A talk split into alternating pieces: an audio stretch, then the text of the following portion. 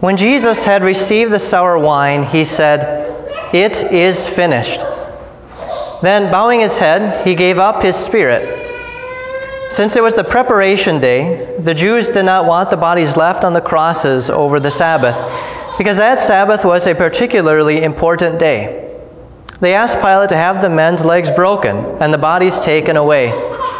So the soldiers came and broke the legs of the first man who was crucified with Jesus, and then those of the other man. But when they came to Jesus and saw that he was already dead, they did not break his legs. Instead, one of the soldiers pierced his side with a spear. Immediately, blood and water came out. The one who saw it has testified, and his testimony is true.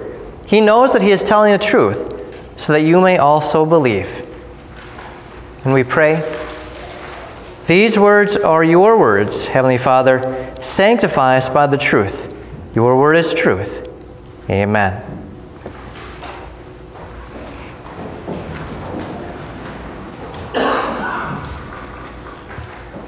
Earlier this week, on Holy Monday, Our Lady of Paris, Notre Dame, was nearly destroyed by fire. I'm sure you saw it or heard about it in the news. The cathedral itself took nearly 200 years to build. Just imagine that 200 years.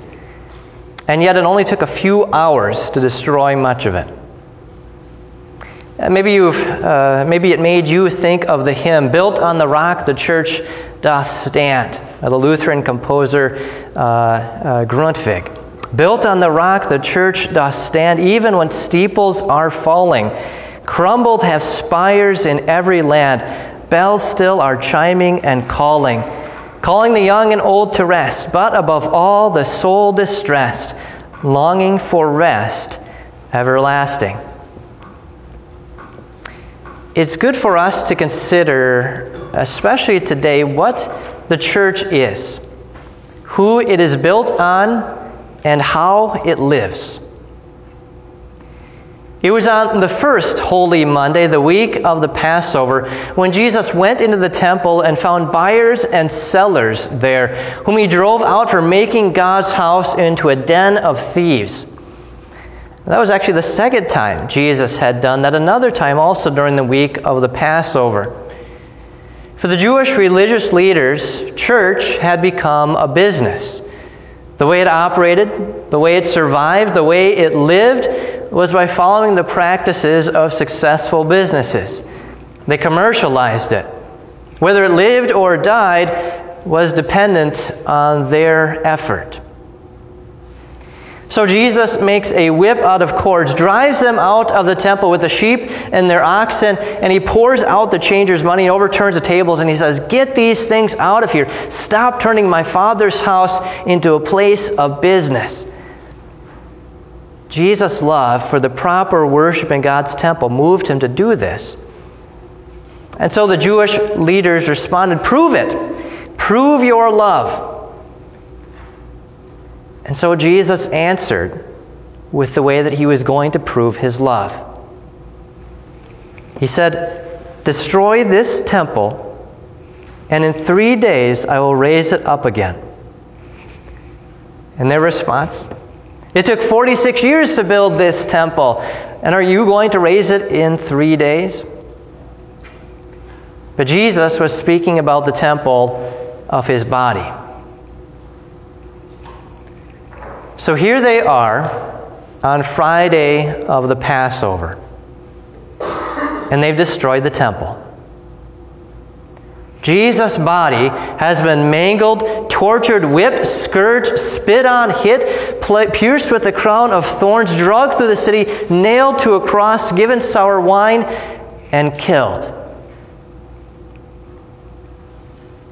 But it's preparation day, what they called Friday. It's a day to prepare for the Sabbath. It's a day God had originally set aside for them, for the people, for them to rest and to receive what God provided for them. For them to meditate on all the ways God shows His love to them, in particular, how God would send His only begotten Son to save them from their inability to save themselves. but they made the Sabbath about their piety, their good work, or rather, how good they were at not working on the Sabbath day. And so, while they are content to shrug off God's promises, they feel obligated to keep the law. For those who crucified Jesus, the church had become a way of life. The way it operated, the way it survived, the way it lived was by their doing, by their right way of acting, by their piety. And so, in order to keep the law, so they wouldn't be forced to do any work on the Sabbath, they asked Pilate to have the men's legs broken and the bodies taken away. So the soldiers came and broke the legs of the first man who was crucified with Jesus, and then those of the other man. But when they came to Jesus and saw that he was already dead, they did not break his legs. Jesus had already died. St. Mark's Gospel tells us that Pilate was surprised that Jesus had died so quickly. His torture was terrible, but physically it, it really wasn't that much worse than the other two men. The Romans had done this before. They were expert killers. So for them to be surprised at Jesus' death means that Jesus suffered something intense. And that's exactly what he did. Jesus suffered hell. On the cross, he cried out the words from Psalm 22 My God, my God, why have you forsaken me? Jesus was suffering the abandonment from God. That's what hell is the separation from God. He was suffering hell on the cross.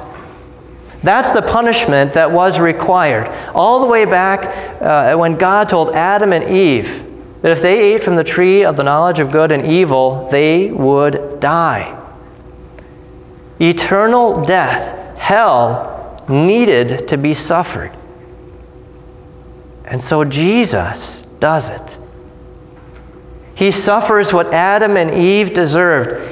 He suffered what Pontius Pilate deserved. He suffered what the soldiers deserved. He suffered what Peter and Judas deserved.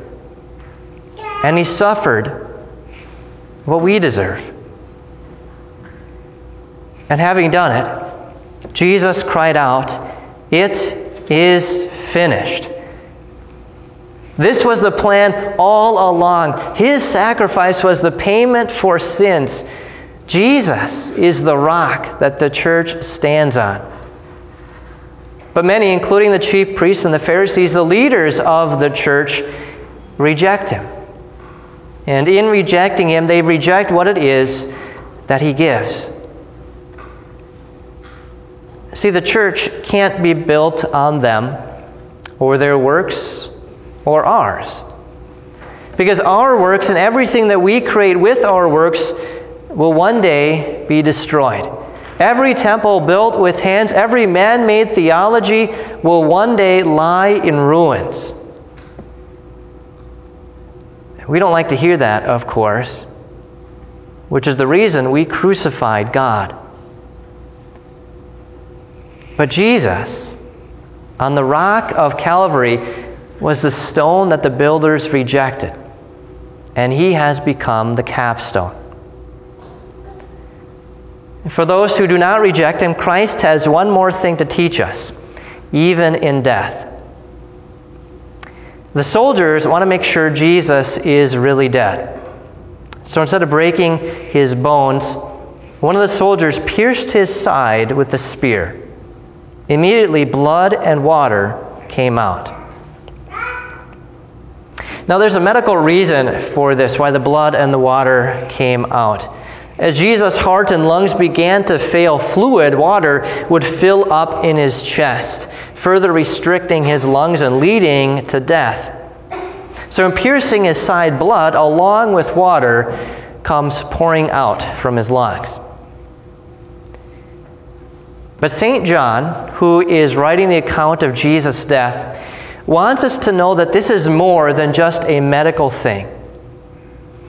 He says, The one who saw it has testified, and his testimony is true. He knows that he is telling the truth so that you may also believe. And he says that these things, blood and water, along with the Holy Spirit, testify that God has given us eternal life. And this life is in his Son. From blood and water, the church is born. In baptism, we are buried with Christ into his death. Baptism cleanses us from our sins and gives us rebirth and renewal through the Holy Spirit. In Jesus' blood, we have redemption, the forgiveness of our sins. In his last will, Jesus gives us his blood, a new testament for the forgiveness of all of our sins. In the Lord's Supper, we receive Christ's very blood. For as often as we eat this bread and drink this cup, we proclaim the Lord's death until he comes. Jesus' death secured the blessings of life, and along with life came salvation for the entire world. The wounds that those who crucified him gave to Jesus, the wounds that we gave him, the wounds that killed him, Jesus now uses to give life to us. By his wounds we are healed. The water and the blood from thy riven side which flowed are for sin the double cure, cleansing us from its guilt and power. From Jesus' side, his, his blood and water, the church is born. The church is not just people. The church is not just a way of life. The church is wherever Christ's blood is received by sinners, wherever water is poured on the heads in the name of the triune God, and wherever the gospel, the message of the cross, is preached. Just as God fashioned Eve from the side of Adam, so God creates the church, the bride of Christ, from his side. We are to Christ just as Eve was to Adam, bone of his bone and flesh from his flesh. As God took a rib from Adam's side to fashion his bride, so Christ gives us blood and water from his side to fashion us as his bride, the church. God took the rib when Adam was in a deep sleep, and in the same way, God gave us the blood and the water as Jesus was in the sleep of death.